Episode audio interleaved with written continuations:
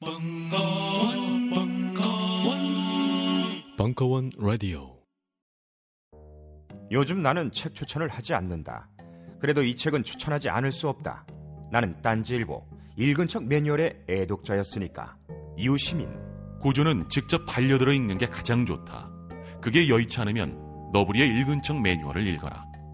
읽은 척 매뉴얼은 고전들의 뒤틀린 소개이자 색다른 비평일 뿐만 아니라 그 자체로 고전과 맞먹는 유사 고전이다. 고종석. 그는 딴지일보 역사를 통틀어 가장 딴지적 글쟁이다. 김어준. 고전이 얼마나 재밌는가를 은하계에서 가장 재밌게 설명하는 책. 딴지 편집장 너브리의 고전문학 읽은 척 매뉴얼. 아직 고전을 모르는 분들께 그리고 이미 고전을 알고 있는 분들께도 강력 추천합니다. 지금 바로 전국 서점에서 만나보세요. 딴지 마켓에서 구입하는 분께는 저자 사인본을 배송해 드립니다. 안녕하세요. 용산에서 가장 믿음 가는 조립 PC 전문 업체 컴스테이션의 이경식입니다. 당장이라도 사용하고 있는 컴퓨터를 들어다 던지고 싶을 때 그럴 때를 대비해 저희 컴스테이션이 용산 선인상가 21동 1층 130호에서 기다리고 있습니다. IT 강국에 걸맞게 믿을 만한 조립 PC 컴스테이션이 신뢰를 바탕으로 그 기회를 제공해 드리겠습니다. 궁금하신 점은 문의 주십시오. 011-892-5568번입니다. 우주 최강의 만족스러운 서비스를 제공해드리는 저희 컴스테이션이 늘 기다리고 있겠습니다. 딴지스에게 F1 같은 존재, 컴스테이션은 조용한 형제들과 함께합니다.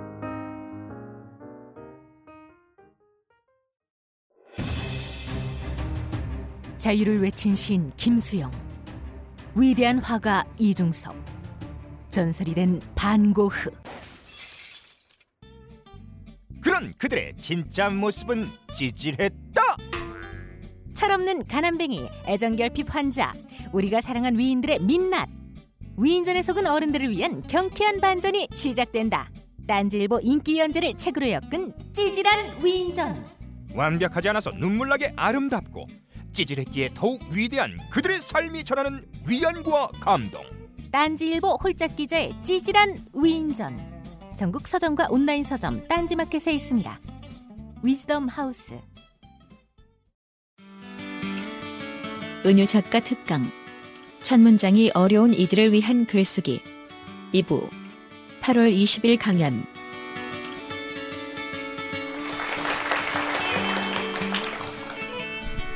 아, 너무들 진지하셔가지고 저 제가 벌 서는 것 같단 말이에요. 좀 얼굴도 좀 안면 근육도 피시고 글 쓰는 일이 굉장히 고통스럽지만 즐거운 일이거든요. 사실 사람이 자기 싫은 일 하는 사람이 어딨어요. 고행을 자처하는 사람이 어딨어요. 산에 올라가는 거 힘들어도 다 쾌락이 있듯이 글쓰기도 마찬가지예요. 이 고통의 터널을 빠져나왔을 때 뭔가 이 활자화된 걸 봤을 때 그 쾌감이 또 나를 글쓰게 하는 게 있거든요. 그러니까 잘 쓰든 못 쓰든 뭔가 이 뒤엉키고 모호하고 어 그런 생각들이 생각 뭉터기들이 여기 막 얽혀 있다가 어 명료한 언어의 틀을 얻어서 딱 세팅됐을 때 그 쾌감. 음. 어떤 사건에 내가 짓눌려 있었다면 글을 쓰면서 사건이 내가 내 아래로 딱 질서를 만들었을 때 마치 내가 신적인 지위를 얻은 것처럼 어떤 쾌감이 크게 찾아와요. 그러니까 여러분들도 일상적으로 글 많이 써보시면 좋을 거예요. 그리고 글 쓰는 일은 즐거운 일이니까 웃으시고. 제가 너무 많이 웃어서 웃음 해프다는 얘기를 많이 듣는데 여러분들이 진지하시니까 혼자 웃기 민망하잖아요. 질문 있으세요? 질문 이렇게 손 드시면 마이크 가지고. 네. 예, 전 제 이름을 걸고 책을 쓰고 싶어 하는 아무개인데요. 뭐 다름이 아니고 예? 아무개요? 예, 이름은 오인성이라고 합니다. 근데 제가 이렇게 글을 쓰, 지금 강의를 들으면서 느꼈던 것 중에 뭐냐면은 이제 책을 쓰기 위해서 이제 그 책을 좀 많이 읽고 있는 편이거든요. 네. 근데 책을 읽다 보면 그런 저자들 혹은 계속 읽게 되는 저자들이 글에 압도된다는 느낌이 많이 들어요. 그러다가 보면은 제가 썼던 글들을 막 너무 보잘것없어 느껴져가지고 없고 없고 하다가 보면 결국 진도가 안 나가더라고요. 근데 뭐 강의를 듣고 항상 느끼는 거는 많이 쓰면 나아지겠다는 생각은 드는데 제가 아직 한 번도 느껴보지 못한 경험이긴 하지만 그 본인 저자분께서 자기 글을 쓰고 만족했다는 순간은 어떤 느낌인지 그리고 그런 느낌이 왔을 때 이 책, 이 글을 책으로 내고 싶다라는 느낌은 어느 정도 수준의 글쓰기가 돼야지 그렇게 느껴지는 건지 좀 궁금합니다. 좀 어렵네요. 좀 어렵네요. 예. 아, 그렇죠. 음, 만족한 순간, 음, 어, 글 쓸 때 제가 옆에 이제 사람이 있어야 돼요. 내 글을 봐주는 사람. 음, 읽어보고 더 잘 써라. 혹은, 어, 너무 잘 썼다. 그러니까 사실 글쓰기가 두려운 게 내가 괜찮은 글을 쓸 수 있을까 하는 두려움이 너무 크기 때문에 이제 글쓰기가 머뭇거려지는 거잖아요. 제가 만족한 순간은 어, 언제 만족했을까? 어, 그때 이거 말고 제가 올드걸의 시집이라는 책을 자전적인 약간 에세이 예, 같은 책을 한번 낸 적, 책이 나온 게 있는데 그 글을 음, 음, 제가 힘들 때 썼어요, 되게. 그러니까 뭐가 힘들었냐면은 아이 둘을 키우고 그 다음에 이제 집안이 좀 경제적으로 굉장히 어려워졌고 어 나도 모르는 사이에 어떤 어려워진 상황에 내가 갑자기 들어가 있게 되고 그 다음에 어 엄마가 돌아가시고 이제 오빠가 아니, 엄마 돌아가시기 전에 저랑 오빠랑 둘이 남매인데 오빠가 이렇게 병 어, 병을 얻어서 장애인이 됐어요. 그러니까 뭐 이렇게 여러 가지 일들이 확 제 30대를 이렇게 싹 쓰나미처럼 좀 쓸고 갔을 때 그냥 되게 힘들었어요. 그냥 하루하루가 힘들 때 이제 어 글을 쓰면서 굉장히 제가 정리를 많이 했거든요. 어 나한테 왜 이런 일이 생긴지 이거부터 막 글을 썼어요. 근데 제가 지금 생각해 보면 음 그냥 만족한 거는 뭔가 아까 얘기한 그 쾌감 있죠. 어, 적어도 나한테 무슨 일이 생겼는지는 내가 어, 내 말로 정리가 됐을 때 그냥 만족이 있었던 것 같아요. 그게 어떤 객관적인 글이든 이제 그리고 더 정확하게 표현하기 위해서 어, 노력을 많이 했어요. 그러니까 이를테면 쉬운 선택은 하지 않으려고 노력했어요. 왜니 음, 이런 거죠. 누구 한 사람을 악인으로 만드는 건 되게 쉬운 선택이에요. 어, 나한테 경제적인 위기를 가, 가져다 준 남편? 남편을 나쁜 사람이라고 막 욕하는 건 저한테 도움이 하등 안 돼요. 어, 그 어쩔 수 없음에 대해서 제게, 제가 되게 탐구해보고 싶었어요. 어, 그러니까 인간적인 신뢰가 기본적으로 좀 있었겠죠. 음, 그리고 어, 결혼, 뭐 이혼 이런 것에 대해서도 되게 고민을 많이 했어요. 뭐 아이, 뭐 이렇게 여러 가지. 어, 그랬을 때 그냥 그 글이 누구한테 칭찬을 받든 안 받든 저한테 되게 만족스러웠던 건 내가 겪는 정신적인 혼란, 일상의 어떤 혼란 같은 것들이 글로 좀 잘 정리됐다. 뭐 이렇게 생각했을 때 되게 만족을 했고요. 어, 어떻게 이제 책을 쓰려면 약간 자신감도 있어야 되거든요. 음, 제가 혼자 안 쓰고 그 글을 블로그에 썼어요. 블로그에 썼을 때 뭐 크게 공개는 안 했죠. 저는 이제 제가 블로그에 자기 힘들다고 막 글 써놓은 거 읽는 거 별로 안 좋아하거든요. 그냥 뭐 소위 말하는 징징거린다 이런 느낌이 드는 거 뭐 읽을 시간도 없고 이제 안 그렇기 때문에 저도 제 힘든 걸 쓰면서 제 블로그 공개를 안 했어요. 그러니까 선전을 안 했죠. 공개 글로 쓰긴 썼지만 선전을 안 했어요. 나 블로그 한다, 뭐 내 글 봐라 이렇게 안 하고 그냥 블로그에 올려놔서 올려놨는데 그래도 인터넷이라는 게 우연히 들어올 수가 있잖아요. 그럼 누가 우연히 들어왔을 때 아, 자기 힘든 얘기만 잔뜩 써놓고 그거 보고 가면 민폐니까 어, 조금 그 온 사람들한테 이렇게 차라도 한 잔 대접하는 심정으로 제가 시를 썼어요. 아니 제, 제가 시를 썼다는 게 아니라 제가 좋아하는 시를 한 편 거기다 얹어놨어요. 그럼 시라도 한 편 건져가라. 어, 들어온 자들이요. 이러면서 제가 그렇게 시, 글을 한 블로그를 한 3년 정도 했나? 근데 그건 나중에 이제 책으로 나온 거예요. 근데 그 글을 보고 공감해주는 분들이 되게 많았어요. 어, 글 잘 읽었다. 당신 글에 나도 위로받았다. 뭐 약간 이런 피드백. 어, 그랬을 때 약간 자신감? 어? 나는 그냥 나 힘든 거 쓴 건데 어, 이 글이 좋다고 뭐 이랬을 때 어, 뭔가 내 글이 정말 좋은가 어, 독자의 눈으로 나도 다시 한번 읽어보고 아 내가 쓴 표현이지만 너무 괜찮다 뭐 이렇게 싶은 것도 있었고 그렇게 어, 해서 저도 이제 여러분들 글 쓸 때 공적인 장에 글을 써라 비밀 글은 쓸지 말아라 이런 이야기 많이 하거든요. 내 글이 어떤 수위에서 어떤 사람들이 반응하고 어떻게 읽히는지 그 지표를 갖고 있어야 돼요, 자기가. 그래서 어떤 책을 쓰고 싶은지 모르겠는데 그 타겟 독자들이 있을 거 아니에요. 뭐 여행을 좋아하는 독자, 뭐 아니면 뭐 역사서만 역사를 좋아하는 사람들. 그런 커뮤니티나 이런 데 가서 어 계속 올려보시면 되고요. 어, 또 하나는, 음, 제가 서점에 가서 이렇게 어느 날 우연히 이건 비밀인데 어느 날 우연히 어, 책을 이렇게 들춰봤어요. 에세이 코너인가? 근데 그때 공지영 작가가 이게 되게 오래된 일이에요. 제가 그런 블로그도 하기 전에 공지영 작가가 쓴 무슨 에세이 같은 거였는데 공지영 작가는 유명한 작가니까 책을 굉장히 많이 내잖아요. 근데 뭐 홍콩인가 어디 가서 이제 여행을 가서 쓴 에세이 집이었어요. 근데 읽었는데 공지영 작가님께 죄송합니다. 생각보다 수준이 안 높더라고요. 글을 딱 봤는데 아니 왜 이런 글이 베스트셀러지? 어, 제가 이런 느낌을 딱 받았어요. 근데 어, 모르겠어요. 그래서 그때 딱 드는 느낌은 어, 이 정도의 글은 나도 쓸 수 있는데 혼자 생각 누구한테 말하지는 않았어요. 어, 이 정도의 글은 나도 쓸 수 있는데 어, 공지영 작가가 유명하니까 이런 책을 내주나? 뭐 약간 이제 혼자 약간 이런 저런 생각을 했어요. 뭐 문장이 크게 정교한 것 같지도 않고 이거 그냥 한가 상념에 불과하고 어, 이런 것도 책이 되는구나 이러면서 저는 약간 자신감 얻었어요 그때. 어, 그리고 나서 어, 예 점점점. 너 괜찮은 글 쓰고 있어 하면서 자신감 넣어주고 방향 잡아주는 분이 가까이 두셔야 됩니다. 책 쓰실 때. 예. 글 쓰실 때 어디서 쓰세요? 그게 질문이에요? 책상에서 쓰죠. 책상 아 집.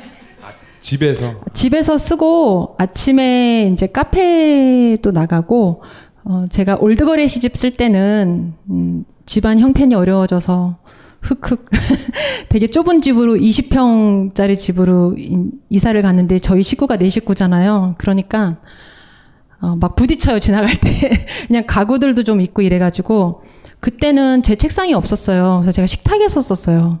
음, 식탁에서 밥하다가 이제 막 글 쓰고 어, 또 컴퓨터 이렇게 밀쳐놓고 냄비 갖다 놓고 밥 먹고 그렇지 그러니까 어, 뭔가에 내가 써야 된다는 어떤 그 끌림이나 요청이 있을 때는 사실 장소는 문제가 안 돼요.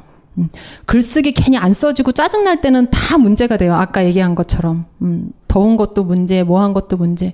근데 내가 정말 글쓰기에 확 붙들려 있을 때는 화장실도 안 가고 그냥 어, 쓰게 돼요. 근데 요즘은 더워서 제가 카페를 많이 나가고요. 음, 외적인 것에 크게 영향은 받지 않은 음, 제가 나름 또 이 숙련공이 돼가지고. 근데 잘 써지는 데는 있죠. 제 책상에서 제일 잘 써지죠. 네, 익숙한 공간. 음, 네. 일기 쓰는 것도 글 일기 쓰는 것도 도움이 된다고 하잖아요. 많이 쓰면. 근데 일기를 쓴다고 해서 글 쓰는 게 느는 것 같지는 않은데 아까도 책도 그냥 읽으면 안 된다 그랬잖아요. 그런 것도 쓰는 뭐가 있나요? 그래서 그냥 아까도 그냥 막 쓰셨다 그랬는데 그게 뭐 에세이를 쓰신다는 건지 생각을 그냥 쓴다라는 건지 뭘 쓴다라는 건지 잘 모르겠어요. 예.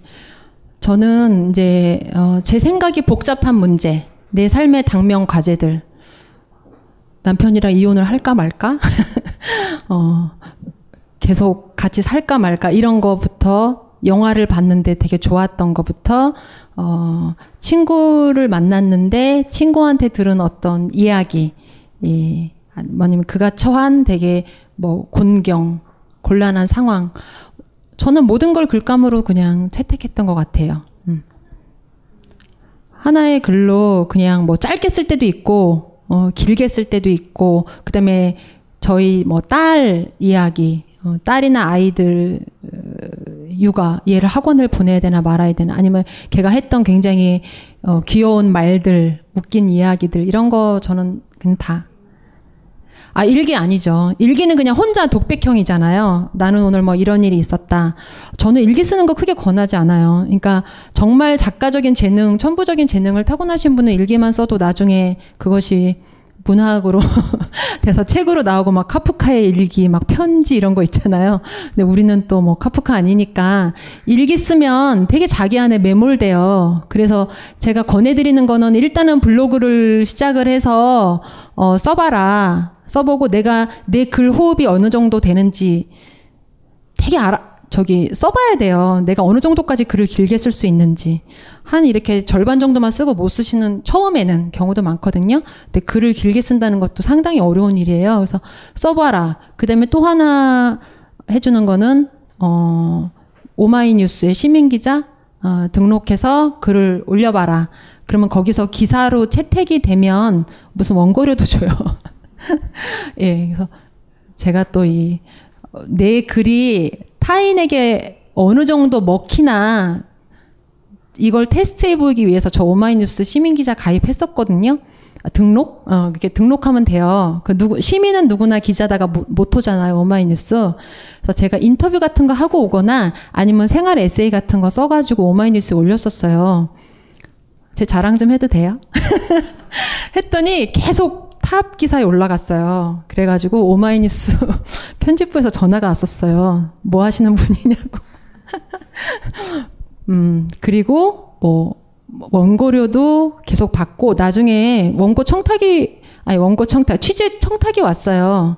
자기네 취재 좀 해달라. 그러니까 거기도 어, 취재 기자들이 있어요. 시민 기자들만 글을 올리는 건 아니고 어, 취재 기자들도 올리는데 그 일손이 부족하니까 이거죠.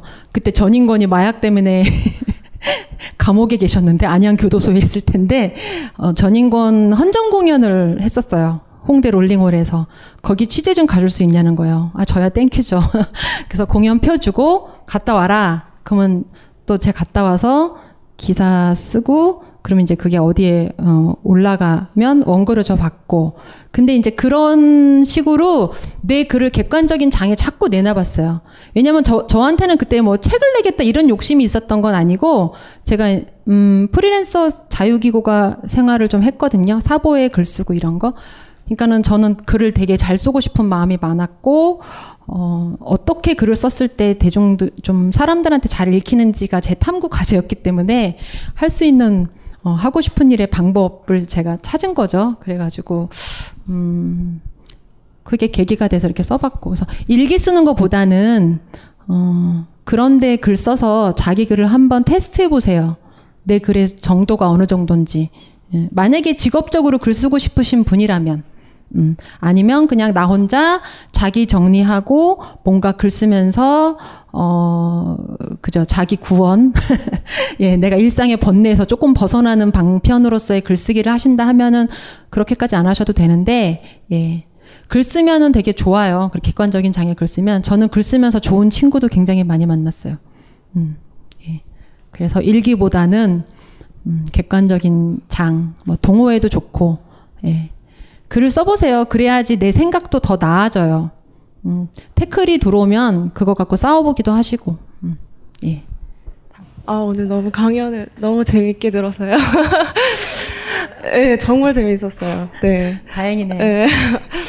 어, 제가 궁금한 건, 어, 저는 뭐 이렇게 평소에 글을 쓰거나 이러지 않았는데, 한 몇 년 전부터 굉장히 글을 쓰고 싶다는 마음이 자꾸만 자꾸만 자꾸만 들었지만 쓰지 않고 있다가 아 이랬다가는 진짜 생각만 하다가 한 번도 쓰지 않겠구나 이래서 올 봄쯤에 어떤 그냥 글쓰기 모임을 가입을 했어요. 그러면은 왠지 쓰게 될 것 같아서 확실히 진짜 혼자 생각만 할 때보다는 이렇게 자극도 받고 다른 분들 글도 보고 이러면서 쓰게 되더라고요.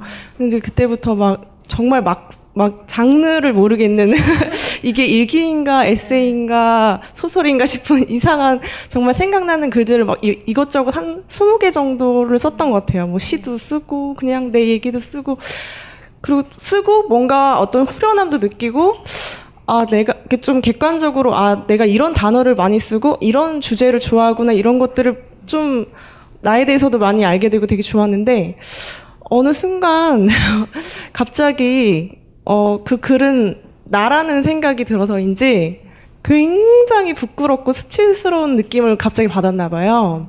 그때까지는 괜찮았다가 그리고 어 뭐랄까 더 쓰고 싶은 글들이 되게 많아지면서 뭔가 내가 바라보고 싶지 않던 저 기억 저편에 있던 그런 여러 가지 추억들과 마주하고 싶지 않은 어떤 상처와 고통 이런 것들이 굉장히 막 직면하게 되는 상황이 들고 막 그게 쓰고 싶고 근데 그걸 오- 올릴 용기는 없는 것 같고 근데 지금 올라가는 글들은 점점 그쪽으로 가는 것 같고 그래서 그 글들을 다 지워버리고 사실 지금 탈퇴한 상태거든요. 반전이. 네, 그래서 아, 나는 아직 그러할 만한 깜냥이 되지 않는가 보다 이러면서 쓰, 에이 글 쓰지 말아야지. 그리고 딱 탈퇴 버튼 누르고 굉장히 후련하고 되게 신났는데 또 갑자기 요즘에 슬슬슬슬 어, 쓰고 싶고 탈퇴한 거는 괜찮은데 그 글을 지운 게 너무 좀 후회가 되는 거예요. 괜히 지웠다 싶고 작가님도 분명 그런 감정을 느껴보신 적이 있으실 것 같은데 저는 그러면 이거를 이겨내고 글을 써야 하는 것인지 아니면 좀 더 기다려야 되는 건지 궁금해요. 어, 제가 이겨내라 그러면은 쓰시고 기다리라 그러면 기다리실 건가요? 아니죠. 어, 다 하고 싶은 대로 하면서 사람들 꼭 물어봐. 내가, 어, 그, 뭐, 이러, 이래요. 저는 작가가 될 수 있을까요? 글을 보고 얘기해 주세요. 막 이러면 작가가 될 수 없어. 이러면은 글을 안 쓰고 작가가 될 수 있어. 이러면 글을 쓰고 이런 경우는 없어요. 글 쓰고 싶은 사람은 작가가 될 수 없다 그러면 없다 그래서 쓰고 있으면 있다 그래서 써요. 예. 사실 누군가의 한마디로 글 쓰는 걸 중단하면 쓰고 싶지 않은 거죠. 그게 쓰고 싶은 건 아니죠. 응. 쓰고 싶은 사람은 어떤 식으로도 쓰고 어 저는 그 지우신 것도 쓴 거라고 어디 간 건 아니죠. 물론 이렇게 물증으로 실물로 남아 있지는 않지만 이미 내가 한번 썼던 거는 내 몸에는 남아 있어요. 어. 내 몸에는 남아 있고 다음에 쓸 때 더 수월해요. 막 어 어떡해요. 뭐 원고 썼는데 날렸어요. 막 이런 뭐 사람들 얘기 많이 하잖아요. 글 쓸 때. 근데 날리면은 다시 이제 눈물을 가- 눈물을 막 삼키면서 다시 쓰면 또 잘 써져요. 왜냐하면은 생각이 쓰면서 정리된 게 토대가 되기 때문에 잘 써져요. 그래서 어 자꾸 돌아오는 어떤 흑역사, 아픔, 어 그런 것들을 이제 한 번 썼다가 지우면 다음에 쓸 때는 조금 더 달라질 수 있어요. 그래서 저는 반드시 써야 된다고 생각하고 그 억압된 것은 반드시 돌아온다. 프로이트. 어가 말했듯이 사람은 자기 상처 안고 어, 살 수 없어요. 그리고 걔를 꺼내서 햇볕에 내서 말려야 돼야 말려야 돼요. 안 그러면 이상한 식으로 그게 드러나요. 자기 억압이 있으면 어, 그 분출되지 못한 것이 엉뚱한 약자를 향해서 그쵸? 막 분출이 되고 되게 인간관계도 틀어지게 만들고 그래서 저는 좀 자기 음, 그런 뭐 속상한 일부터 시작해서 자기 상처나 되게 슬픈 일 있으면 많이 글로 써서 정리해라. 어, 자기 정리를 좀 해나가면서 어, 살아야 된다. 왜냐하면 인간이 삶이 어려운 게 어떤 관계 연관 속에서 살아갈 수밖에 없잖아요. 그거 뭐 사회적 동물이다 이렇게 말을 하는데 내 삶은 타인의 삶에 기대서 살 수밖에 없, 없고 또 외적인 어떤 상황에 계속 직면하게 돼요. 그럼 살아간다는 일은 뭔가를 계속 수용하는 일이에요. 수락의 원리로 굴러간다. 삶은 뭔가를 계속 받아들여야 되는데 내가 유연하지 않으면 받아들일 수가 없어요. 그쵸? 그러면은 어, 글쓰기를 통해서 저는 약간 나를 유연하게 만들 수 있다고 생각해요. 글 쓰는 거는 어, 내가 나를 바꾸고 어, 이전과 같이 생각하지 않기 위해서 쓴다. 이거는 또 푸코가 한 말입니다. 어, 글쓰기가 굉장히 음, 그냥 저는 살아가는 동력이 된다고 생각만 한 게 아니라 제가 느끼고 있고 어, 가진 게 없는 사람 있죠. 그러니까 어, 가진 게 없는 사람한테 글쓰기는 많은 도움을 준다. 예, 이렇게 생각을 해요. 그 실제적으로도 그냥 그렇고. 음. 뭔가 계속 강탈해가는 구조 속에 우리가 들어가 있거든요, 지금. 음, 사람들이 막 저임금으로, 그쵸? 어, 노동력도 뺏어가고, 자꾸 기능적인 존재를 환원시켜버리잖아요. 이 자본주의 시스템이 사람을 부속품화 만들고 이랬을 때 내가 내 영혼을 지키고 내 자존감을 지키면서 살아가기 위해서 중심이 있어야 되는데 글쓰기가 내 자존감, 내 삶의 윤곽, 맥락 이런 거 만들어주면서 좀 중심을 잡아주는 것 같아요. 그래서 어, 가진 게 없을수록 글을 써야 된다. 이렇게 말을 하고 다닙니다, 제가. 네. 다른 분.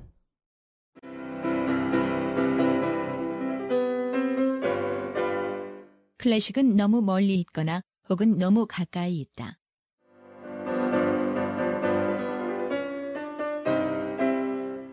재수 없는 천재주의 예술 사관이 아닌 시대 속 존재로서의 클래식 음악사.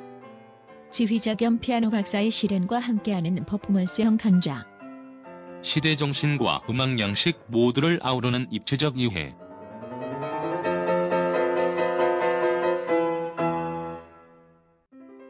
(2015) 벙커원 ultra special 클래식 끝판 48주 과정 강헌, 송창진 old 클래식 자세한 사항은 벙커원 홈페이지를 참조하세요. 우리는 생각했습니다. 실외는 가까운 곳에 있다고.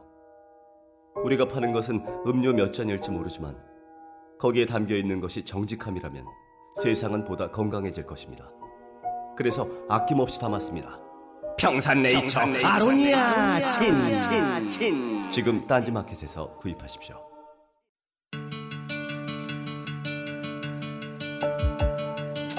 여러분들이 좀 더 즐겁게 남은 여러분의 인생 동안 단 몇 초라도 더 즐거움을 기쁨을 가질 수 있는데 조금이라도 도움이 되었으면 합니다.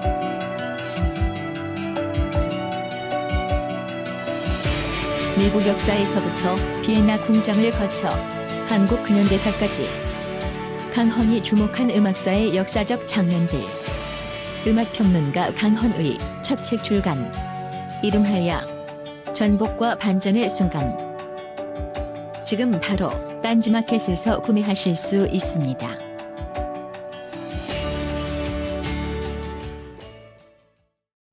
다른 분.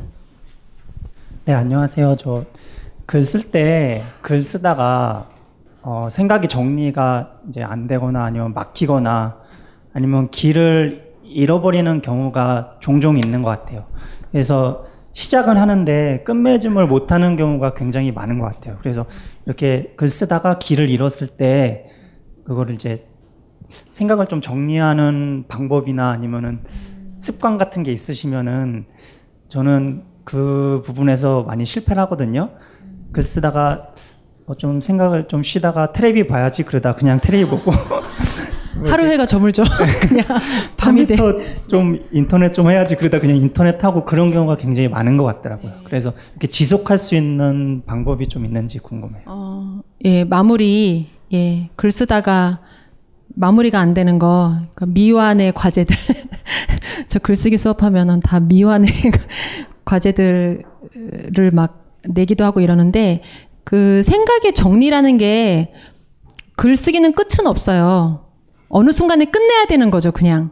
음. 근데 이제 끝내야 되는 거죠. 마감이 있어서 끝내기도 하고, 체력이 딸려서 끝내기도 하고, 어느 순간에 그냥 결단을 내려야 되는데, 어, 그때는 내가 이 글을 통해서 무엇을 말하고 싶었는지를 어, 상기를 하셔야 돼요. 확인? 그래서 내가 이제 한 뭐, 뭐, 뭐, 요렇게 한 바닥 정도 썼다. 그럼 원고지 구매 정도 썼다. 그럼 여기서 제일 핵심 문장이라고 생각하는 것에 밑줄을 그어보세요. 제목을 달아보거나 밑줄을 그어보세요. 안 그어지면은 아직 내가 하고 싶은 말 안 나온 거예요. 음, 내가 이 글을 아무리 짧은 글이라도 썼을 때 뭔가 하고 싶은 이야기가 있거든요.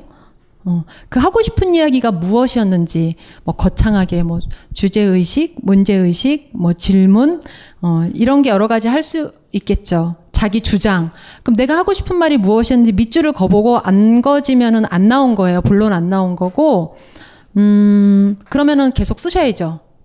그리고 글이 안 써질 때 잠깐 쉬었다가 생각을 좀 환기하고 돌아와서 다시 쓰는 것도 방법인데, 어, 뭐 여러 가지 있어요. 카, 이렇게 쭉 미안의 과제를 여러 편, 한 세네 편 놔두고, 어, 한 편씩 한 편씩 완성해 나가는 방법이 있고, 어, 아니면 한 편을 꼭 끝내고 내가 다른 원고를 새 문서를 열어야 되겠다 이렇게 강박관념을 가지면 너무 힘드니까 어, 그냥 얘를 약간 음, 미완의 문서로 놔두고 다른 글을 또 한번 써보시고 그러니까 중요한 거는 쓴다는 행위지 얘를 꼭 마무리해야 되는 건 아니거든요. 어, 저, 제가 이제 글쓰기 수업하면서 하학인 분들이 과제를 안 해오면 그렇게 상처를 받았어요. 글쓰기를 배우겠다고 안 왔고 거짓말 헌신짝처럼 쓰겠다는 약속을 저버리는 무지, 무심한 무정한 사람들 막 이러면서 혼자 상처를 받았는데 어, 어느 분이 그런 이야기를 했어요. 안 쓴 것도 쓴 거다. 굉장한 자기 합리화가 들어있는지 모르겠지만 안 썼지만 쓰려고 계속 일주일 내내 나는 고민했다. 뭐가 글감이 될지 안 될지. 음. 글감이 될지 안 될지는 써봐야 아는데 사실. 음. 그래 어, 그렇지만 하여튼 안 쓴 것도 쓴 거다. 근데 이제 글 쓰는 신체로 딱 내가 모두 변환 되는 게 중요하죠. 어. 그리고 이게 산출을 해내셔야 됩니다. 계속 예 뭔가 뽑아내셔서 문장화해서 내 생각을 들여다보는 연습을 계속 하시는 게 좋고요. 아까 얘기하신 거 답변이 됐나요? 네, 네. 한 가지 더 여쭤보고 네. 싶은데요. 블로그를 한번 만들어 보라고 하셨는데 네.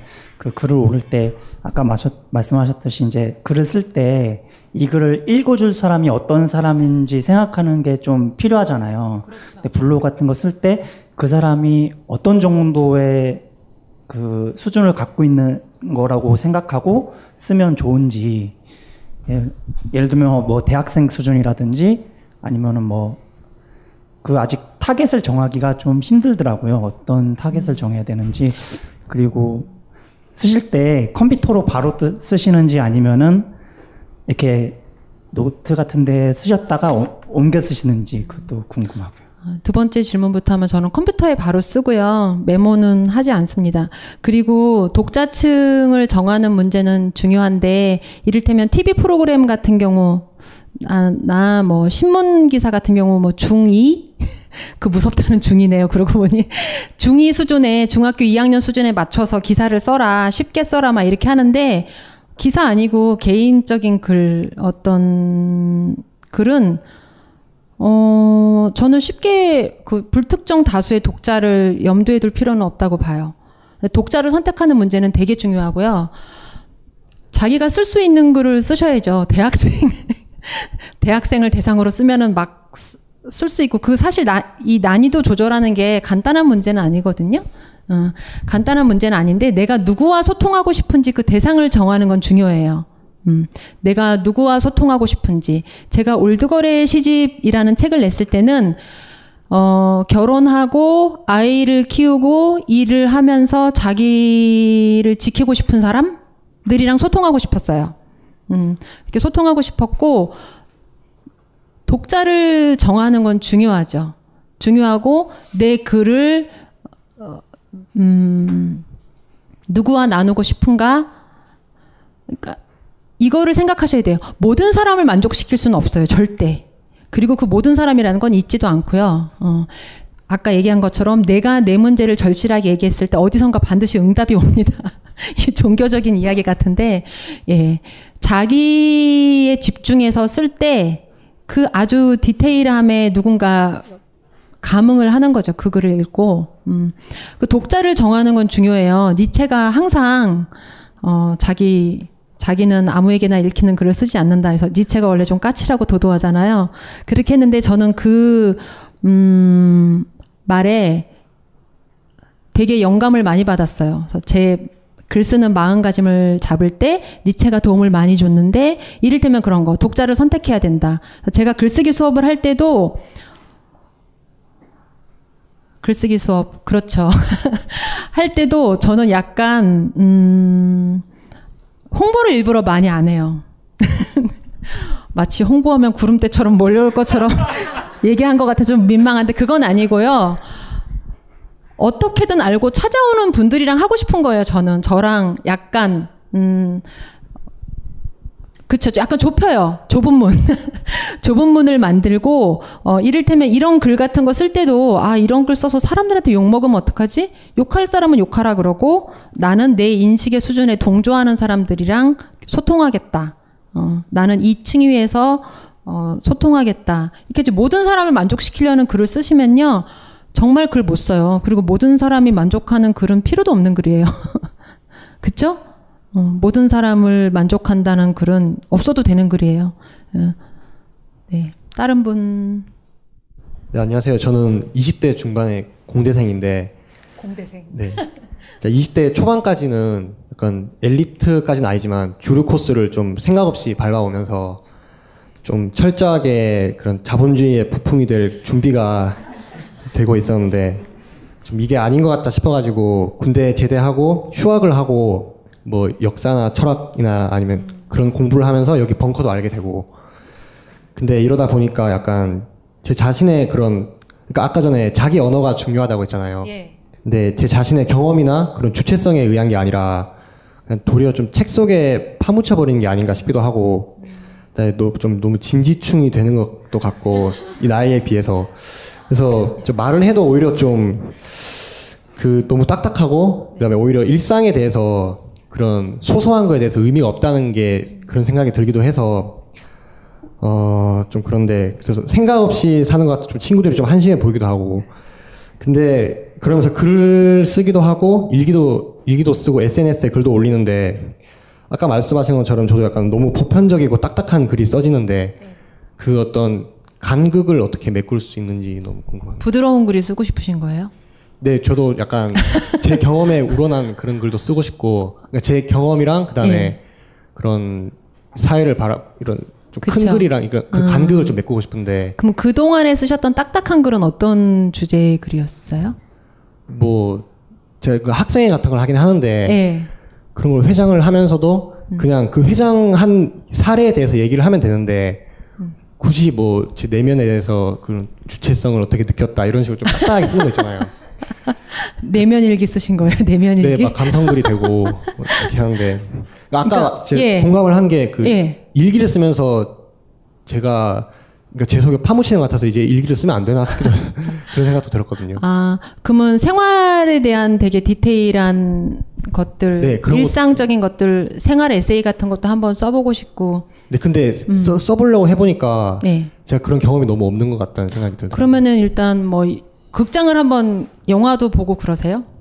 네, 그런 거 많이 해요. 그러면 이제 영화를 보고 와서 네. 어, 영화를 본 이야기 안 보던 장르도 좀 봐서 그런 거에 대한 소감도 써보고 아니면 영화에 갔을 때 영화관에 누가 오나 어, 아. 타인의 삶에 대한 관심이 좀 짜- 많이 없다고 생각을 하시는 건가 봐요. 그쵸? 네, 막 너무 막 거창하게 생각하려고 그쵸. 하고. 너무 거시적인 것에 초점을 맞추기 그러면 이제 가까이 있는 것을 좀 들여다 봐야 되겠다. 그러면은 이제 뭐 시장 같은 데 한번 가서 어 그런 사람들의 삶을 관찰해서 좀 써보기도 하고 뭐 극장에는 누가 오나 아침 조조 영화에는 누가 오나에 대한 어떤 리포트 같은 것도 한번 써보시고 아니면은 시집도 한번 읽어보시고 이게 삶이 바뀌는 게 글이 바뀌려면 제가 아까 얘기한 것처럼 삶이 바뀌어야 돼가지고 좀 복잡한데 제가 갑자기 인생 솔루션을 하게 되는데 어 이렇게 딱딱한 공대생이 감수성을 가진 어, 사람이 될 때 친구를 약간 그런 친구를 둬서 자꾸 그런 언어나 이런 것에 좀 익숙해지실 필요도 있고요. 그러면 글을 자꾸 뭔가 큰 얘기를 해서 하려고 하지 마시고 일상의 디테일에서 생각해 보세요. 엄마의 같이 이렇게 가족 누구 같이 살면 그쵸 뭐 엄마가 일하는 뒷모습을 보고 쓸 수도 있고 이게 관찰일기처럼 계속 일상을 스케치한다는 느낌으로 써보시면은 좋거든요. 그리고 저는 그 음, 신촌에 거기 현대백화점에서 동교동 쪽으로 가다 보면 할머니들이 되게 이렇게 많이 계세요. 그러면 이제 뭐 완두콩이랑 뭐 고구마순 막 이런 거 갖다 놓고 파시거든요. 근데 고구마순 그 고구마 줄기 아세요 혹시? 이렇게 자주색인데 걔를 까면 연두색이 되잖아요. 아, 그러면 이제 할머니들 맨날 그 베끼고 있어요. 그럼 이제 손톱도 다 되게 뭉툭해지고 눈이 오나 비가 오나 33도나 뭐 34도 폭염주의보가 내려진 날이나 계속 앉아서 그걸 하고 계시거든요. 제가 거기를 제 생활 동선이라 자주 보는데 그러면은 이제 고구마 순 한 봉지 사면서 할머니한테 슬며시 말도 시켜보고 음, 할머니 손 안 아프세요? 뭐 이거 하루에 몇 단이나 까세요? 뭐 이제 이런 거 있죠. 괜히 찝쩍거려 보는 거죠. 여기저기 살아가는 모습들 한번 찔러보시고 그렇게 해서 일상을 한번 스케치해 보겠다. 내 주변에 무엇이 있는지. 음, 그래서 조금씩 써보세요. 블로그에 올리시고 이 감각이 되게 바뀌어야 되거든요. 내 주변에 뭐가 있는지. 너무 제가 웃긴 게 제 글쓰기 수업 하시면은 여성 여성분들이 80% 정도고 20% 정도가 남성분이고 그 남성분들 중에 가끔 공대생인데요 이러고 자기 소개하시는 분들이 있어요. 그럼 그 공통점은 자기가 너무 느낌이 없는 존재가 돼가는 것 같다.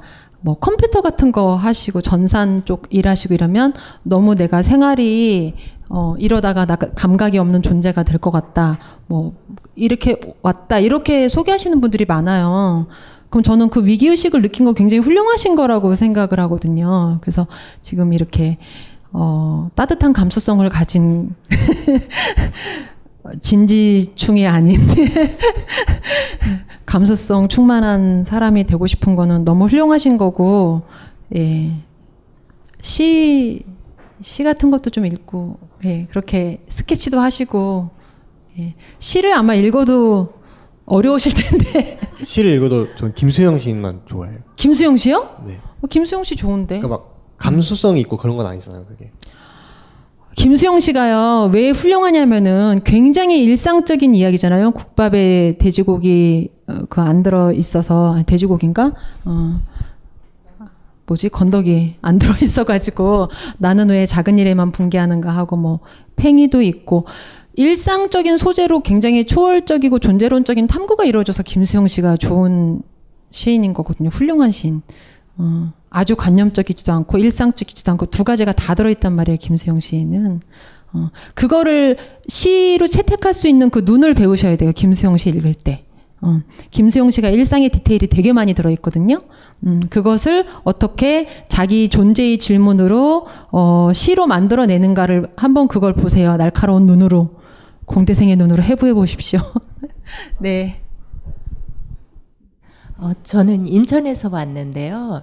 어, 저도 글쓰기를 예전부터 쓰고 싶다는 생각은 있는데 특별한 필요도 없었고 그리고 그냥 뭐 다른 직장이 있고 하니까 이렇게 그냥 지내왔는데 지금은 제 삶에서 되게 절실한 경우가 생겼고 그래서 한번 써보고 싶다 해서 이렇게 관심 갖다 선생님 여기 강의에 오게 됐는데 아까부터 선생님께서 그 글쓰기 수업 말씀 많이 하셨잖아요. 혹시 그 수업이 지금도 있는 것인지?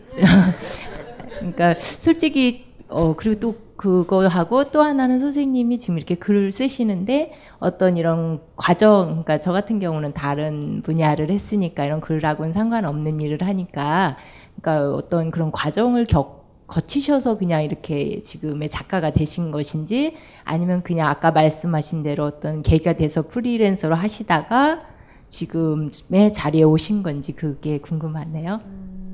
예, 저는 잠깐 그러니까 처음에 아까 하신 질문이 글쓰기 수업은 지금 하고 있어요. 이번 주 토요일 날 시작하는 게 하나 있고 다음 주 화요일에도 하는데 다 마감됐어요. 예, 그래서 다음 기회에 이제 많이 하시면 되고, 아, 글쓰기 수업 되게 많아요. 되게 많은데, 글쓰기 수업이 이제 자기를 확인하는 한 계기가 되는 거죠. 그래서 이제 어, 강제성 있게 쓰기에는 좋은데, 수업만 또 하시고 안 쓰시면 되게 원점이 또 되는 경우가 많아서, 음, 저는 글쓰기 수업하고 그 모임을 계속 갖는 거를 되게 권해드려요. 그래서, 음, 그렇게 됐고 글쓰기 수업은 그렇고 그다음에 저는 평범한 사람이었죠. 약간 어, 활자 중독이 있는 뭔가 쓰는 걸 약간 좋아하는 평범한 사람이었고 어, 사회 문제에 관심 많았고 여기 약간 나는 왜 쓰는가라는 거 앞에 서문에 있거든요. 어, 제 자전적인 이야기를 좀 썼습니다. 어, 음, 제가 고등학교를, 어, 중학교 때, 어, 자기, 뭐지? 장래희망 직업엔 기자를 썼는데, 제 기자는 뭔지 모르고, 이제 제가 아는 직업이 몇 개 없으니까 그냥 기자라고 썼고, 어, 그때는 정말 제가 뭐 기자가 너무 절실히 되고 싶었던 건 아니에요. 그냥 기자라고 썼고, 근데 제가 고등학교 진학할 때 제가 여상을 갔어요. 음, 여상을 갔는데 왜 갔냐면은 이제 제가 서울 여상이라는 학교를 갔는데 거기가 약간 옛날에 좀 좋은 학교였어요. 그래서 거기를 가면 취직이 100% 된다. 그래서 저는 어 일하는 되게 여자가 되고 싶었어요. 그래서 어 갔어요. 가서 시간이 많잖아요. 인문계가 아니니까. 근데 이제 오빠랑 저랑 두 살 터울인데 어, 오빠가 되게 이렇게 건조하게 생활하는 거를 제가 보, 보니까, 아, 나는, 나도 고등학생 되면 저렇게 살아야 되나, 저건 되게 싫은데, 어, 이렇게 해서 제가 여상을 갖고, 거기서 고등학교 2학년 때 취직이 결정이 됐어요. 그래가지고, 어, 취직을 이렇게 해놓고, 그때부터 계속 책을 봤어요. 어, 사회, 그때 민주화 운동 시, 저 시기잖아요. 음, 8, 제가 89년도에 졸업했으니까 고등학교를 그래서 사회과학 서적이라고 되게 많았어요. 지금은 인문학이라고 하는데 그때는 사회과학 서적이었어요. 그래서 사회과학 서적을 많이 봤죠. 시간이 많이 남으니까. 음, 그래서 계속 책을 많이 봤고 사회 문제에 관심을 많이 가졌고 그다음에 취직을 해서 어, 증권회사를 제가 다녔거든요. 그래서 증권회사를 들어갔는데 딱 1년 하니까 너무 재미없어졌어요. 그래가지고, 아, 나도 대학을 가볼까? 이러면서 이제, 어, 공부를 약간, 주경야독을 약간 했어요. 하던 시기가 있었어요. 아, 그리고 1년 정도 있다가 제가 노동조합에 가게 됐어요. 그때 사무직 노동 운동이 되게, 어, 부흥을 했거든요. 제가 M, 여의도에서 증권회사에 있었는데 건너편에 MBC 있잖아요. 그때 손석희도 투쟁하고 손석희도 만나러 가고 그랬습니다. 사무 사무직 운동이 노동 운동이 부흥기라. 예, 그래서 제가 노동조합에서 한 3년 정도 일을 했고 그때 홍보 일을 담당을 했어요. 여기 책에 나오는데 음, 그러면서 글 쓰는 거를 훈련을 좀 받았어요. 어떻게 받았냐면은 그때 증권회사가 갑자기 팽창을 하면서 사람을 많이 뽑았어요. 규모가 갑자기 커지고 증시가 커, 이제 활황이 되면서 막 주식 1000포인트 가고 그랬잖아요. 아, 나이들이 젊으신 분은 잘 모를 텐데 끄덕이시는 분들 제 연식을 알 수 있습니다. 하여튼 그래서 인원을 많이 뽑아서 서울대 연고대생이면 다 취직이 됐어요. 지금은 취직난이 있는데 그래서 정말 학사 경고 맨날 받고 운동하던 직원들이 많이 들어왔어요. 운동권 출신들이 취직이 많이 됐어요. 이래가지고 어 제가 노동조합에 갔더니 다 운동권 출신의 약간 그 그런 명문대 출신의 운동 세게 한 이게 여기서 중요한 건 명문대는 아니고 정말 학생 운동 세게 한 선배들이 많이 있었어요. 그래서 옛날에는 학생 운동하면 세미나를 굉장히 세게 했거든요. 그래서 항상 책 읽고 글 쓰고 토론하고 발표하고 막 그때 막 다 원전 읽고 이랬어요. 막스 이런 번역서도 많이 없어서. 어, 그래가지고 그 선배들한테 어, 제가 글을 쓰면 항상 이렇게 피드백을 받았어요. 다시 써와, 더 써와. 그리고 이제 스터디도 많이 하고. 이래서 내가 그때 대학교를 갈까? 이랬더니 대학교 가도 다 이 짓을 하니까 가지 말라는 거예요. 학교 가도 하는 짓이 똑같으니까 가, 안 가도 된다. 이러다가 제가 또 사랑의 눈을 떠서 결혼을 하지 않았습니까? 결혼을 하고 어, 노동 어, 동구권 사회주의가 몰락하면서 또 현대사가 다 나옵니다. 어, 저도 이제 예, 지점으로 돌아가서 지점 생활 약간 하다가 어, 아기도 갖고 그래서 이제 회사를 그만두고 집에 있었어요. 집에 있고 음, 집에 있으면서는 문화 백수 약간 주부지만 그래서 제가 뭐 영화 보는 거, 음악 듣는 거, 책 읽는 걸 좋아하니까 약간 소일처럼 그걸 하면서 글은 계속 썼었어요. 음, 누구한테 보여주진 않았지만 그러다가 아까 얘기한 집안의 경제적 위기가 찾아와서 어, 취직을 해야 되게 됐을 때 제가 원서를 두 군데 넣었어요. 제가 그래도 서울 여상의 명문이거든요. 그래서 은행에 어, 은행에 파트타이머 그때부터 막 비정규직이 생기기 시작했어요. 10년 전에 2005년에. 그래서 은행에 파트타이머로 이력서를 넣고 하나는 제가 그때 목동에 살았는데 양천구 신문 엘리베이터 앞에 이렇게 양천구 신문이 있는데 거기에 이렇게 기자 모집 학령 무관 이렇게 써 있더라고요. 그래서 제가 쓴 글이랑 야심차게 두 군데 원서를 넣었는데 다 떨어졌어요. 연락이 하나도 안 왔어요. 그래서 아 그럼 어떡하지? 그래서 이제 막 돈은 좀 벌어야 되는 상황이고 음 근데 이제 뭐 나한테는 길이 없나 보다. 뭐 문창과 나오고 국문과 나온 사람도 많은데 내가 글쓰기로 돈을 벌 수 있을까?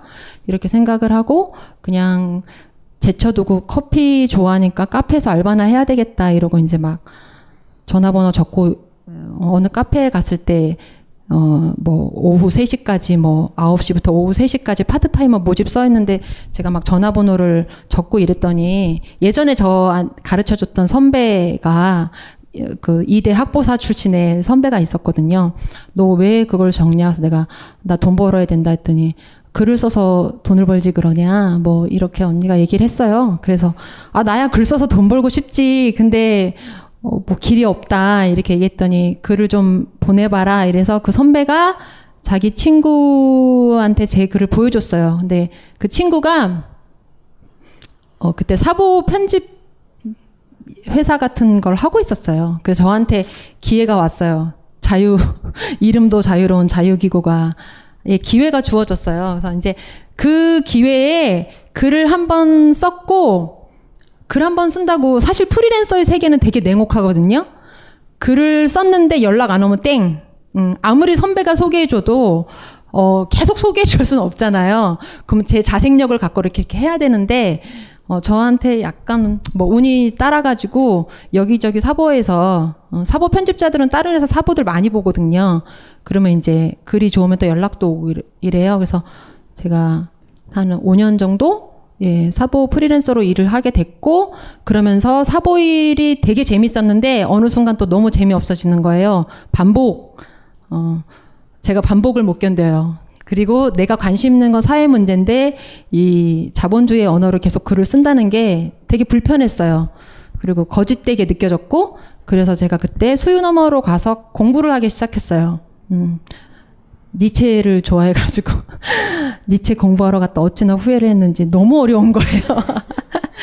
하여튼 근데 제가 참는 건 잘하거든요. 음.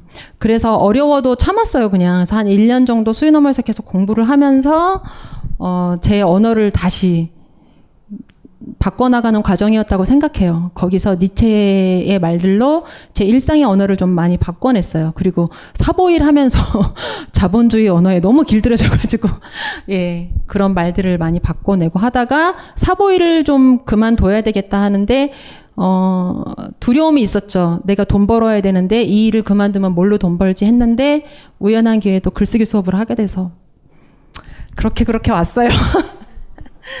네. 음. 뭔가 제 얘기를 하니까 기분이 이상한. 여기 나와 있다니까요. 스마트폰에 바이블, 벙커원 어플이 대폭 업그레이드 되었습니다. 강좌 및 강의별 결제 기능 탑재. 멤버십 회원이 아니라도 벙커원 동영상들을 골라볼 수 있는 혁신. 바로 확인해 보세요. 각종 사회 비리에 처절한 똥침을 날려온 딴지일보가 마켓을 열었습니다. 기자들이 검증해 믿을 수 있는 상품들을 은하계 최저가로 판매하여 명랑한 소비 문화 창달에 이바지할 딴지 마켓. 이제 신뢰를 쇼핑하세요. 주소는 마켓.딴지.com. 네, 제가 여쭤보고 싶은 건요. 그 우리가 어째 그 마음에 내키지 아, 자기가 좋아하는 거를 쓰면 좋겠지만 이렇게 내키지 않는 거를 써야 되는 상황이 있잖아요. 예를 들어서 뭐 나는 별로 잘못한 것 같지 않은데 반성문을 써야 된다거나 아니면은 뭐 대학생들의 같은 경우는 뭐 나는 뭐 60년대 프랑스 영화에 관심이 없는데 거기에 대해서 뭐 레포트를 써야 된다거나 뭐 그런 상황이 있을 때 어떤 뭐 좋은 글은 아니겠지만 이렇게 뭔가 채워나갈 수 있는 그런 요령 같은 게 혹시 있을지. 네, 쓰기 싫은 글 쓰는 것도 되게 훈련이 돼요. 저는 제가 사보일하면서 어, 정말 나랑 상관없는 영역의 글을 너무 많이 썼어요. 그러니까 아까 공대생 얘기하셨는데 뭐 포항제철, 현대제철 막 이런 그런 공장 에 관련된 뭐 신기술 뭐 하여튼 뭐 이런 거를 써야 되는 일도 되게 많았어요. 그러면 자료를 이만큼 막 택배로 퀵으로 막 와요. 그러면 걔를 다 읽어보고 뭔가를 요점 정리해서 써내고 이게 정말 고된 일이에요. 저는 그쪽에 되게 무지한데 그거를 학습을 해서 내가 요점 정리를 해내는 게 힘들고 또 하나는 제가 정말 제일 싫어하는 책이 자기계발서인데 자기계발서를 읽고 어 이순신 리더십 이런 거 있죠. 불멸의 이순신이 막 인기를 끌 때였어요. 그럼 이순신 리더십이 히딩크 리더십 막 이런 책이 막 나온단 말이에요. 그러면 제가 사보를 하니까 그런 자기계발서를 한 달에 한 권씩 읽고 이런 두께의 책을 읽고 원고지 30매로 줄여서 걔를 사보에 싣고 제가 이 짓을 엄청 많이 했어요. 근데 돈 주면 다 하게 돼 있어요. 근데 그거를 아, 너무 싫은데 글 쓸 때 되게 도움이 돼요. 뭐냐 하면은 어, 줄이는 능력이 생겨요. 그러니까 뭔가 글 쓰는 일이 되게 기계적으로 해야 되는 노가다 같은 일 경우가 되게 많거든요. 그럼 소설을 쓰실 때도 취재를 많이 해야 된단 말이에요. 그쵸? 어, 어디 가서 취재하고 인터뷰하고 음, 그거를 다 내가 어, 그 분야의 전문가가 돼서 소설에 필요한 부분은 단 세 줄이라도 그거에 대해서 되게 장악을 하고 있어야 돼요. 그 소재에 대해서. 그러면 내가 싫은 부분이라도 삶은 다 연결이 돼 있기 때문에 싫은 부분도 피해갈 수가 없어요. 그럼 해놓으면 도움이 돼요. 근데 이제 할 수 있는 방법은 어, 뭐가 있을까요? 저 같은 경우는 자료에 의존을 많이 한 것 같아요. 어, 내가 관심이 없을 때 관심이 있는 누군가가 써놓은 자료 같은 걸 보고 어, 힌트를 얻어서 어, 걔를 어떻게 모델 삼아서 거기서 약간 변형을 하는 정도? 뭐 이제 이런 식으로 자기 언어를 갖지 못한 어떤 분야에 대해서는 어, 남의 언어를 빌어다가 어, 쓰는 건데 약간 이제 좀 기능적인 테크닉이 필요하죠. 그럴 때는 음, 짜깁기는 아니에요. 그렇다고 예, 단순히 짜깁기는 아니고요. 싫어하는 일도 가, 어, 하다 보면 삶의 모든 문제는 다 연관이 돼 있어요. 그래서 걔가 나중에 틀림없이 도움이 돼요. 그리고 어떤 통찰력이 생겨요. 한 가지 분야를 파면 그럼 60년대 영화 싫어하신다고 했지만 60년대 영화를 열심히 파면 나중에 다른 현대 영화나 아니면 뭐 음악을 이해할 때나 어, 다 도움이 돼요. 글을 써보니 그렇더라고요. 그래서 이제 어, 글쓰기를 할 때 제가 하긴 제 저랑 같이 공부하는 분들한테도 많이 얘기를 하는데 자기 생각만 갖고 내 경험만 갖고 쓰려고 그러면 미천이 딸린다. 그럴 땐 정보를 많이 찾아라. 요즘은 인터넷이 있어서 정보도 찾기 되게 쉬운데 찾기 쉬운 만큼 잘 골라내야죠. 옥석을 잘 가려내야죠. 그랬을 때, 어, 내 생각과 주장의 근거를 대기 위해서 어떤 철학자의 말을 갖다 넣을 수도 있고, 다른 영화의 어떤 사례를 갖다 넣을 수도 있고, 뭐, 그런 식으로 근거를 계속 대줘서 내 말의 설득력을 높여라. 내 글의 주장의 설득력을 높이는데, 내 생각만 가지고는 한계가 있단 말이에요. 그러니까 남의 생각, 의견도 내가 채용을 해서 쓸 수 있죠. 캐스팅을 해서, 어, 걔를 갖다가. 예. 아, 네, 저는 글을 쓰는 목적이 이제 여러 가지가 있을 수 있는데 생각도 정리하고 약간 그러니까 쓰, 글을 쓰고 싶었을 때는 대부분 보통은 너무 괴로울 때 아니면 이해가 되지 어떤 관계 속에서 이해가 되지 않거나 고통스럽거나 뭐 이제 이럴 때가 이제 기쁠 때는 별로 쓰고 싶은 생각이 안 드는데 힘들 때가 가장 쓰고 싶거든요. 그런데 막상 어, 힘들 때 글을 쓰려고 하면 그 언어가 어, 무섭다, 힘들다 계속 그 말만 반복하고 있는 거예요.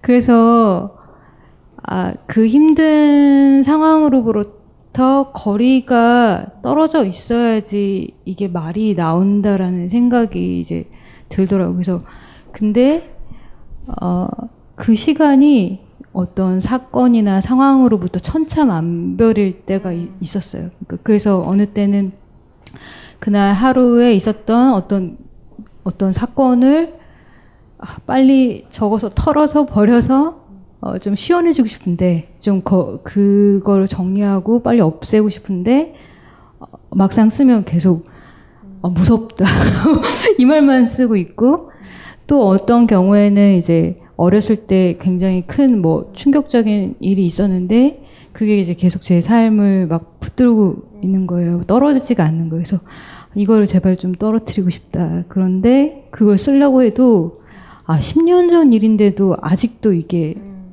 어, 정리가 안 되는구나. 막 이러면서 아, 이게 언제 이거를 쓸 수 있을 건가 이런 생각이 되게 많이 들더라고요.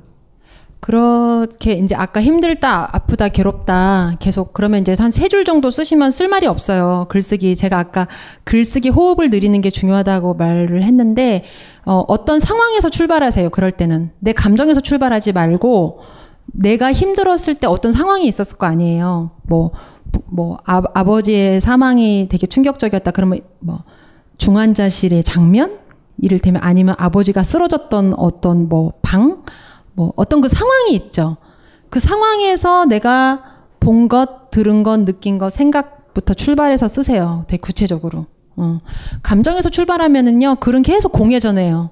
그랬을 때 그 상황에서 내가 본 것, 어, 방바닥이 어떤, 어떤 사물이 갑자기 크게 보였다던가, 또 아니면 누가 나한테 한 말, 어, 되게 상처가 됐던 말, 그 워딩을 정확히 기억해 놨다가 복기를 해본다던가, 그런 식으로, 어, 추상화 시키지 마시고요. 뭔가 우리가 숲속에서 길을 잃었을 때 무서운 거 딱 봤을 때 뭐가 있는 것 같을 때 되게 무섭잖아요. 개의 실체가 밝혀지면 안 무섭거든. 좀 덜 무섭겠죠. 근데 모호할 때 되게 무서운 거거든요. 그러면은 글쓰기도 어, 내 감정도 마찬가지예요. 얘 실체를 모르겠고 뭔가 모호하게 그냥 어둠으로 감지가 될 때 더 두렵고 크게 느껴지는데 막상 꺼내 보면 별일이 별일이지만 생각보다는 덜 별일인 경우가 종종 있는 거죠. 그러면 저는 글쓰기 한 분들한테 그런 이야기도 많이 들었어. 써놓고 나니 별일이 아니에요. 어, 뭐 약간 이런 일, 말들도 많이 하는데 글을 쓸 때 내 감정이 어떤 글을 쓰는 물꼬가 될 수는 있겠지만 어떤 한 상황에서 출발하시고 좋은 글은 항상 상황을 보여줘요. 어떤 상황에 나를 데려다 놓는단 말이에요. 아까 얘기한 조지 오웰 같은 경우도 어 내가 불황자 생활을 하고 접시 닦기를 했을 때 힘들었다 이렇게 쓰면 할 말이 없었겠죠. 어떻게 책 한 권이 나와요? 근데 그 주방의 불지옥 같은 상황, 되게 열악한 상황 있죠. 그런 거를 되게 생생하게 뭐 천장이 얼마나 낮은지, 불이 얼마나 뜨거운지, 접시 떨어지는 소리에 소음이 얼마나 큰지 이런 내 오감에 걸리는 것부터 쫙쫙쫙 써내거든요. 어, 그렇게 쓰시면 음, 되고 뭐 아버지가 너무 미워서 어, 아버지에 대해서 써야 된다. 저 여기 그 책 뒤에 르포르타주가 세 편이 있어요. 근데 이제 한 편은 한 친구가 맥도날드에서 아르바이트 하면서 쓴 글이거든요. 그럼 이제 맥도날드 알바 힘들잖아요. 야간이었거든요. 특히. 그 맥도날드 아르바이트 하는 거 너무 다리 아프고 힘들다라고 쓰는 게 아니라 되게 디테일하게 시간대별로 자기가 하는 일을 서술을 했어요. 그랬을 때 마치 나도 같이 하루 동안 음, 노동을 한 것 같은 게 느껴지면서 많은 울림을 주거든요. 그랬을 때 글은 어, 제가 아까 얘기한 좋은 글은 근거가 많다, 사례가 많다, 정보가 많다 했을 때 그런 걸 써주시면 되고, 어, 거리가 확보돼야만 글을 쓸 수 있는 건 아니에요. 그 거리는 내가 당기지 않으면 영원히 좁혀지지 않아요. 이제 그 글을 쓸 수 있는 어떤 것. 그랬을 때 혼자 글을 쓰시면 어떤 고통스러운 기억에 대해서 혼자 글을 쓰면, 어, 그 사, 생각에 진전이 없잖아요. 네, 조금 안전한 동료들, 어, 내가 내 말을 다 해도 잘 들어줄 수 있는 안전한 동료들이 있는 자리에서 글을 써서 같이 나누는 음, 그런 방법을 권해드리고 싶네요. 아니, 그렇게 해서 뭔가 내가 이런 말을 했을 때 누가 나를 지지해 줄 수 있겠다. 어, 만약에 그 기억이 두려운 기억이라면, 어, 그런 안도감이 좀 장치가 있을 때 사람이 또 글을 쓸 수 있는 거고, 아니면 글을 써서 올리세요. 그런, 어느, 어디라 그러더라? 제가 작년에 아까 말한 성폭력 피해 여성이, 어, 이거는 큰 말, 이제 그분이 아버지한테 굉장히 오래 친족 성폭력 피해자였는데 피해를 입었는데 어, 이런 거를 신고해도 되는지 안 되는지 뭐 잘 모르거든요. 그러니까 친족 성폭력 피해자들은 자기가 당한 게 성폭력이라는 걸 알기까지가 굉장히 오래 걸려요. 이 언어가 없어요. 내가 당하는 게 친족 성폭력이라는 거를 잘 몰라요. 그러면 그거를 자기가 너무 어, 이상해서 어느 게시판 인터넷 뭐 그런 데다 올렸대요. 그랬더니 누가 거기다가 댓글을 달아줬대요. 뭐 어느 상담소 가고 어디 이렇게 신고하고 뭐 이렇게 하라 뭐 이렇게 해가지고 그러니까 어 그래서 이제 신고를 하게 됐다 이런 얘기를 저한테 들려준 분이 한 분 있었어요. 그랬을 때 아 인간이 겪는 고통은 항상 관계 안에서 일어나는 거고 어떤 사회적인 장 안에서 발생하는 거. 나 혼자 있는데 막 고통이 고통은 음, 타인에게나 어떤 사건으로부터 오는 거니까 그랬을 때 이것을 공적인 장에 내놔야 해법도 거기서 나오는 것 같아요. 어, 특히 굉장히 사적인 영역이라고 생각하는 내 몸에서 일어나는 일은 특히나 많이 그렇거든요. 그래서 저는 조금 제가 자꾸 공적인 장을 얘기하는 게 뭐 광화문에 가서 어떤 1인 시위를 하라는 건 아니고 어, 내가 겪는 일이 어떤 일인지 다른 시선 하나를 얻어내는 것 음, 그런 계기를 가지시면 좀 용기가 나지 않을까 싶습니다. 네. 어, 강연 중에 메모도 잘 안 하신다고 하셨고 일기 쓰는 게 글쓰기에 크게 도움이 안 된다고 하신 것 같아서요. 제가 알기로는 메모도 자주 하고 일기도 쓰는데 완전한 문장으로 글을 마무리를 해야 하면 글쓰기에 도움이 된다고 알고 있었거든요. 그러니까 메모도 시장에서 할머니 얘기나 버스에서 할아버지 얘기나 어, 알코올 의존증 환자의 배우자 얘기가 다 메모면서 읽으면서 비망록이 아닐까 하는데 그 차이를 좀 설명해 주세요. 아, 제가 메모를 안 한다는 건 제가 이렇게 뭐 아이디어 뭐 구상 뭐 이런 거를 적지 않는다는 뜻이고요. 저도 엄청 쓰죠. 음, 제 노트에 보면은 뭐 이런 책에서 본 문장도 쓰지만 그냥 그런 말들 같은 것도 많이 써놓거든요. 어, 그래서 메모를 하고 메모를 완전한 문장으로 해야 된다는 거 아까 그 얘기 하셨나요? 그런 이야기가 있나요? 메모를 완전한 문장으로 해라? 음. 중요한 건 아닌데 음, 음. 예, 예, 하여튼 그래서 저는 메모하고요. 근데 이제 막 왜 담배값에도 메모한다 막 작가들 김수영도 담배값에 메모 되게 많이 했거든요. 저는 이제 막 그렇게는 안 하고 어 저한테 약간 제 특수성인데 제가 인터뷰 프리랜서 생활하면서 인터뷰를 오래 해서 제가 사람들 말을 기억을 잘해요.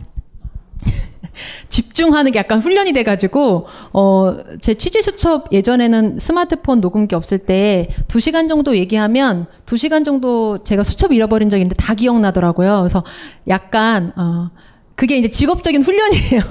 그래서 제, 제가 그래서 특수하게 메모를 안 하는 것도 있고 메모하시는 게 좋죠. 왜냐하면 되게 금방 까먹거든요. 그래서 이제 메모를 하시고 자기가 이제 어떤 상태인지 어, 기억 잘 나면 안 하셔도 되고, 음, 그리고 이제 완전한 문장을 써버릇하는 건 너무 중요해요.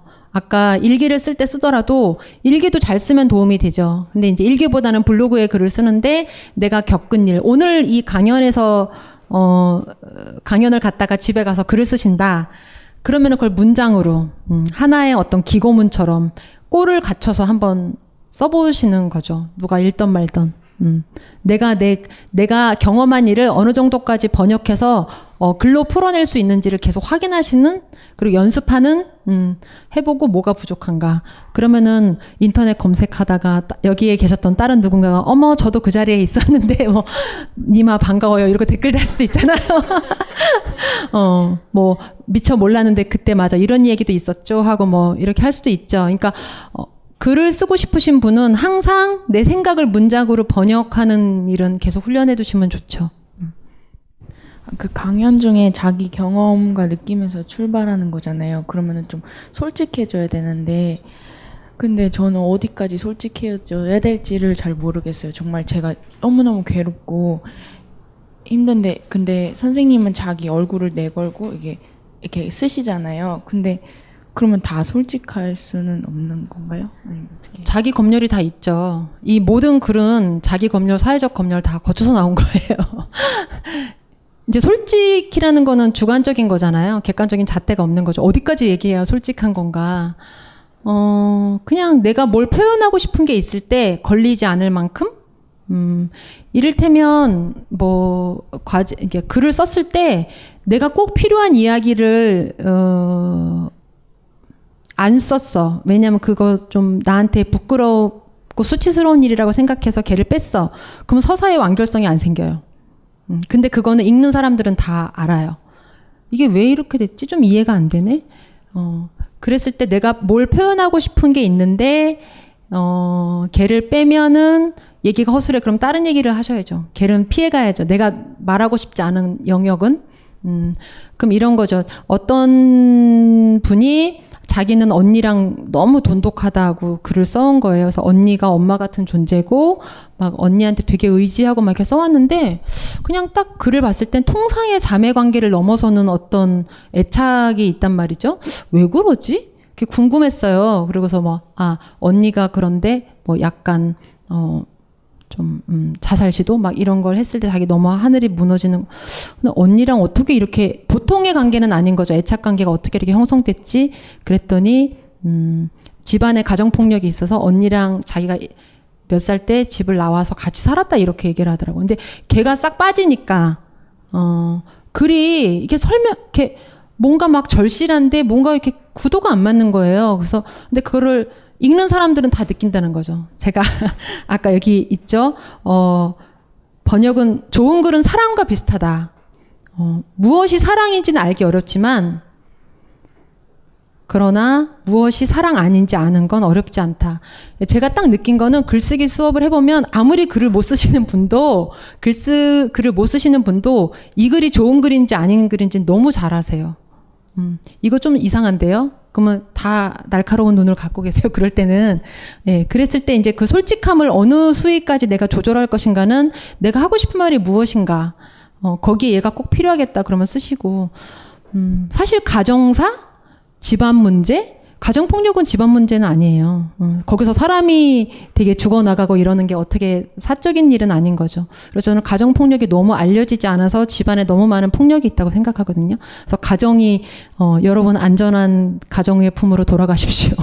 집회 종료 방송할 때 이런 거 맨날 나오는데 집안이 안전하지 않은 경우가 굉장히 많거든요. 어, 특히 청소년 같은 경우들 안전한 가정의 품으로 돌아가라고 하는데 집에서 막 아버지가 막 때리고 이러는데 어떻게 돌아가요? 그러니까 집보다 길이 안전하기 때문에 그 가출 청소년들은 길에 있는 건데 자꾸 집으로 돌아가라 그런단 말이죠.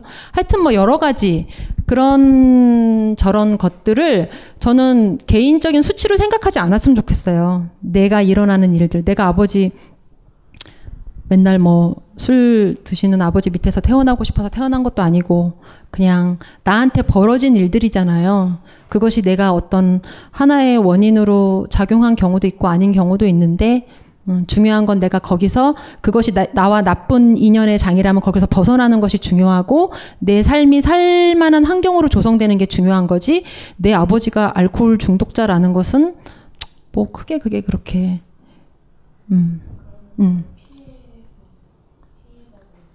네. 그러니까 이게 괴로우신 문제가 뭔지 제가 잘 몰라서 이렇게 말이 되게 추상적으로 되는데 뭐 여러 가지 것들이 있어요. 사람들이 말하기 꺼려하는 것들, 대부분 이제 집안 안에서 일어나는 일들, 뭐 어, 그런 되게 인자하신 부모님인 경우는 되게 특, 특수한 경우고 어, 다 우리 연습 없이 엄마 아빠가 되기 때문에 자식들한테 상처도 많이 주고 자식들은 상처도 많이 받고 이러는데 뭐 그런 저런 여러 가지 것들, 뭐 나의 결함이라고 생각하는 부분들, 뭐 여러 가지가 있겠죠. 근데 그런 거를 어느 정도까지 써도 되느냐. 저는 쓰면서 되게 배포도 커지고 자기 긍정도 되는 것 같아요. 그냥 그런 걸 너무 대수롭게 생각하지 않으셨으면 좋겠어요. 어떻게 이렇게 뭐 대단하게 사는 사람 없어요. 다, 다 힘든 속에서 아둥바둥 살아갑니다. 사람은. 예, 글을 쓸 때 그 저는 이제 머릿속에 떠오르는 생각이라든지 이런 걸 이제 활자로 남기고 싶어서 글을 쓰려고 하는데 그 쓰다 보면 이제 머릿속에 있는 뜬구름 같은 생각들이니까 그런 이야기를 풀어가는 방법이라든지 그런 그 글의 형식 같은 거를 과거에 제가 읽었던 다른 사람이 쓴 글에서 많이 모방을 하는 것 같아요. 그래서 제 이야기를 썼지만 나중에 읽어보면 꼭 다른 사람의 글을 보는 것 같은 느낌이 드는데 그럼 만약에 이거를 지금 이 방법도 괜찮은 것인지 아니면 이거를 나만의 언어로 바꾸기 위해서 어떤 연습을 해야 되는지 궁금합니다. 그, 어, 처음에 그러니까 내가 좋아하는 작가 그러니까 어떤 작가의 글이 유독 내가 좋을 때 나랑 호흡이 맞는 거거든요. 문체가 호흡이거든요, 리듬. 그랬을 때 그 작가의 언어를 빌어서 음, 쓰는 건 좋지만 쓰고 버려야죠. 음, 걔를 약간 디딤돌처럼 딛고 내 언어를 찾아가는 과정에서 어, 도움을 얻는 거지 거기에 계속 종속되면 그냥 모방만 되는 거잖아요. 아까 얘기했을, 얘기한 자기 삶의 맥락이 없을 경우 거기에 휘말려 버려요. 내가 가진 내 삶의 문제 의식이 있고 내가 정말 하고 싶은 이야기가 있고 내 생각이 분명하면 휘말리지 않아요. 걔를 쓰고 버릴 수가 있는데 뭐 쓰고 버리는 게 꼭 나쁜 건 아닙니다. 우린 많은 걸 쓰고 버립니다. 인연도 그렇고, 그쵸?